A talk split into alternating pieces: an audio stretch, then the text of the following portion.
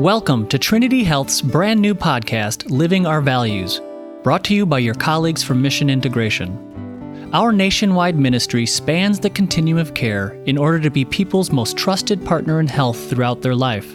Through all the ways we provide care, we are bound together by the legacy of our founders. This legacy informs who we are, how we provide care, and is rooted in our core values of reverence, commitment to those who are poor, safety, justice, stewardship, and integrity.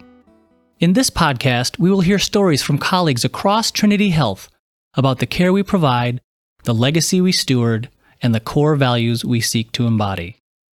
In this, our first season, we will hear stories from leaders across the system who, through the challenges brought on by the pandemic and civil unrest, found hope in the way we live our values.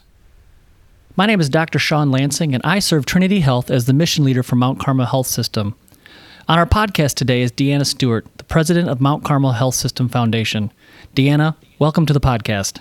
Thank you. I'm delighted to be with you today, Sean. Before we dive in, could you share with our listeners a little bit about your professional journey? What got you to be the president of Mount Carmel Health System Foundation? It's a, a, journey of two segments. I started out my career working for AT&T in their general management program and rounded across the business.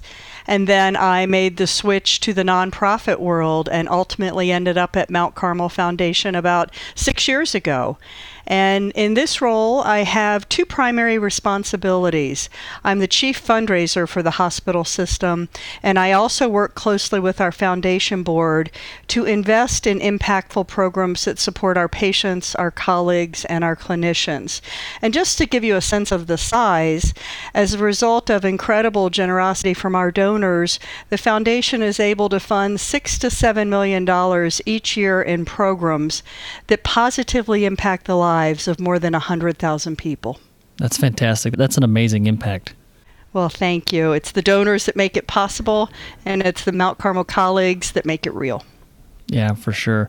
What I love about the work that you do is that it's so rooted in all of the core values that we're living as a Trinity Health System. And as you know, this podcast is called Living Our Values, and and I'm excited about you sharing a story about this recent time. But it's just it's so clear in the work that the foundation does, and the work that you do, and the voice that you have, how deeply important it is for you to animate our core values. So I'm excited to talk about our core values with you.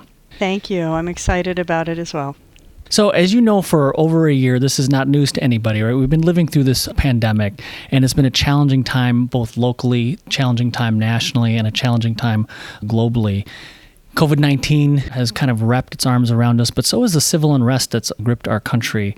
I know that in the position that you serve and the lens that you have, that you certainly probably have seen quite a bit in this last year, 14 months. Can you share a story about or an experience from during this last several months that has really had an impact on you and has stayed with you since the pandemic began? Yes, I'd be glad to. And I'd like to start by setting the stage and unwinding the tape, to use old language. And Mount Carmel admitted our first COVID 19 patient on March 13th, 2020. And from that day forward, everything changed dramatically. Scheduled surgeries stopped. There was an intense search early on for personal protective equipment. The incident command structure was activated. ICUs were incredibly strained, and then schools went online, daycares closed, and those who could began working from home. And so within the hospital walls, frenzied work was underway to grapple with COVID 19 and save lives. And then outside of the hospitals, life and social interaction as we knew it ceased. And as a result, financial pressures were incredibly intense. And Mount Carmel, like many regional health ministries, had to make some very difficult decisions to right size to ensure future sustainability. So let's turn now and talk about our frontline caregivers and our incredible healthcare heroes and sheroes who provided exceptional and compassionate care of very sick patients who were not able to be visited by family and friends during this time. And I've heard so many heartbreaking stories about colleagues holding patients' hands as they passed so they would not be alone. And at the same time, our community health and well-being colleagues pivoted their programs so they could still provide critical services safely to the vulnerable, the poor, and the underserved. And so our colleagues were working tirelessly, courageously, and compassionately, often without breaks during incredibly long and stressful shifts. They put their patients first always. So let's pivot then to some work that I've had the privilege of being involved in and a story I'd like to share. You know, during this time, many people in the community wanted to help, to help support our amazing colleagues, but they just frankly didn't know what to do or how to go about it. And so this desire to help coupled with a needs assessment led to the creation of a program we called Operation Gratitude. And you'll recall it, Sean, you were part of the core team with this. It enabled us to connect with caring individuals, businesses, and schools who leaned in to provide a variety of meaningful love and support to our colleagues, including thank you cards and messages.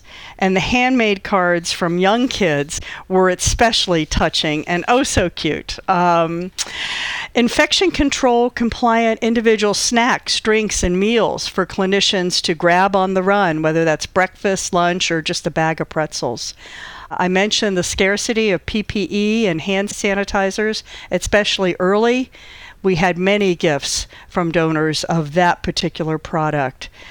In the fun category, folks would line up for spirited colleague clap ins and clap outs during shift changes. And we even received thousands, thousands of beautiful poinsettia plants in December from a local nursery that were given to our caregivers. And you know, these expressions of gratitude continue. Recently, one of our longtime corporate partners, on their own, decided to give Bundt cakes to all of our nurses with special notes of thanks in recognition of Nurses Week. Now, many people were moved to make financial gifts to the foundation during this time as well. No surprise, the most popular funds were the COVID 19 Fund, and in our case, the Sister Rose Thomas Colleague Emergency Fund. And I'm really delighted to report that across Trinity, more than $9 million was raised in COVID response funds. And thanks to generous donors, each Trinity ministry now has a colleague emergency fund in place. So for me, it's been inspirational to see this outpouring of love and support and the incredibly positive impact it's had on our patients and our colleagues. Well, I think that last line, it hit the nail on the head the outpouring of love and support. I remember early on, I was at Grove City during that week of March, and it was that first, or maybe it was the second weekend, I can't remember.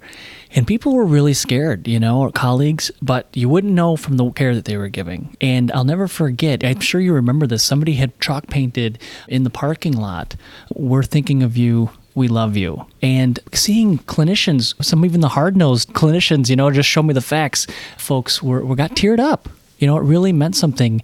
That Operation Gratitude events you're talking about happened this last January, just this February, when kind of the initial urgency had kind of worn down. But for our doctors and nurses and, and other clinicians, nothing had really worn down yet. And I remember folks saying how much it meant to them that people were still thinking about them. Absolutely, you know, because if you think about it, our folks working in the hospitals, from the doctors, the nurses, EVS, all of them, you're basically That's talking right. 14, 15 months of what I call combat duty with no yeah. let up. No, that's it. And just worrying about their families and all of that. I think about our core values in that time. Oftentimes we think about the way that we as colleagues live out the core values to kind of create a culture. But their story is a real example of our core values being lived out within the whole entire community that we're a part of. You could hear and feel the reverence that they were having for the work that was going on. They were really lifting up that reverence. And I appreciate that story. It reminded me of so many of the, the emotions that I had during that time. Absolutely. Yeah. And it if you're like me, Sean, it seems like an eternity ago and yet it was not. Honest it was it just, was, you know, December and January. That's, that's, right. Just a few short months ago. I know right. I, I, exactly um, I really resonate with that. Thank you for sharing that story. When you think about the future as we move forward, both as a hospital system, as a community, as somebody who's thinking about the philanthropic landscape, what are your hopes and what are your fears for the future? I think that's the right question, at least for me, because it's the yin and the yang, and I have mm. thoughts on both. And I'll start by saying I believe there is no return to normal. Rather, we're returning to a new normal or a next normal. The challenges are going to continue as many businesses struggle financially and healthcare systems like Trinity, Mount Carmel work to determine how best to continue to provide exceptional and compassionate care in this new world. So, what does next normal mean in terms of new patient care models, staffing, technology, telemedicine, to just name a few? That's one item for me. The other thing is, we do not yet know the long term mental health impact of the pandemic, but it is clear that there will be a significant increase in cases and needs in this vital area. Now, that said, Personally, I believe the vaccine provides the pathway out of the pandemic, and I've taken every opportunity I have personally and on social media to share that point of view to get the word out. And while millions of people in the U.S. have been vaccinated, the significant slowdown of vaccine rates is concerning. And I've been encouraged by Mount Carmel's work in this space to truly meet people where they are. And again, Sean, this is another team you and I have the privilege of serving together on, but having to do things like pop up vaccine clinics culturally appropriate educational pieces, and partnerships with trusted community partners is critical. And I was reminded recently during a game of our minor league baseball team, the Columbus Clippers, we were on site delivering one shot vaccines to 200 people. So, talk about meeting people where they are. I think that's a great example of making it easy and removing obstacles. So, as I think about the future, I am hopeful. Personally, I have a new sense of appreciation for many things that perhaps I took for granted in the past. The power of personal relationships and spending time together, a recommitment to family, friends, colleagues, and just being able to hug one another are things that give me hope and joy. And professionally, I'm also hopeful. The shared experience of the pandemic, and you pointed this out, has elevated the vital work that Mount Carmel provides in our hospitals and out in the community. And our street medicine program was recently highlighted on 60 Minutes. And this led to a spontaneous outpouring of donations from across the country. And many of these gifts came in online with wonderful messages of encouragement, such as, and I share one quote, I was so impressed by your efforts to help those in need.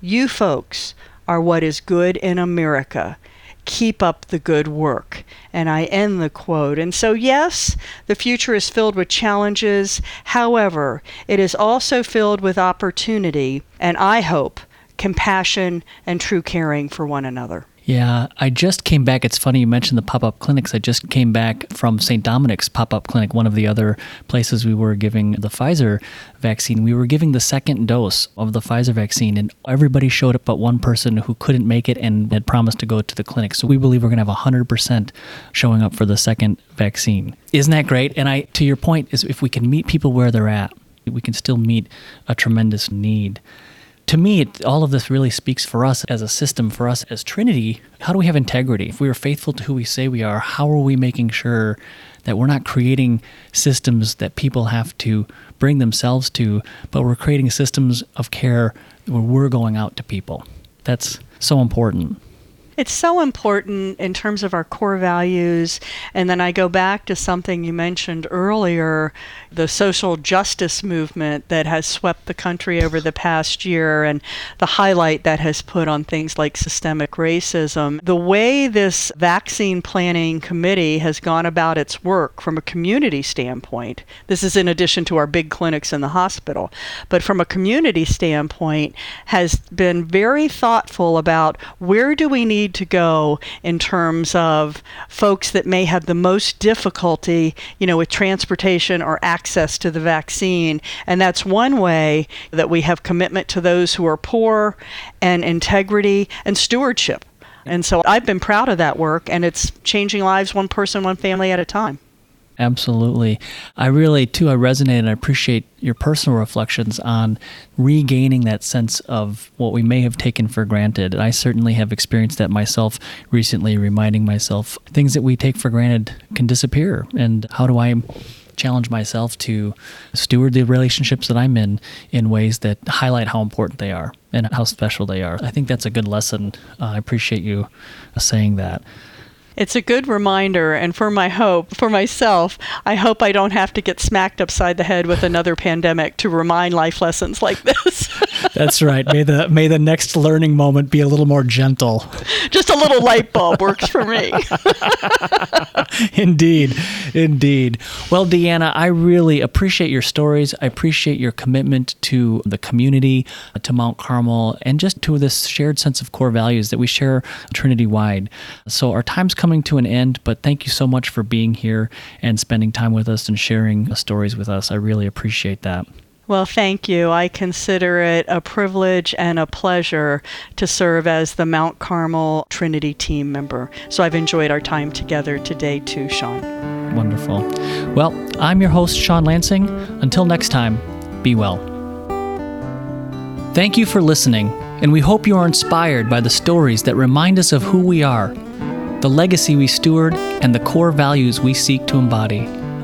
May we always work to serve together in the spirit of the gospel as a transforming and healing presence within our communities.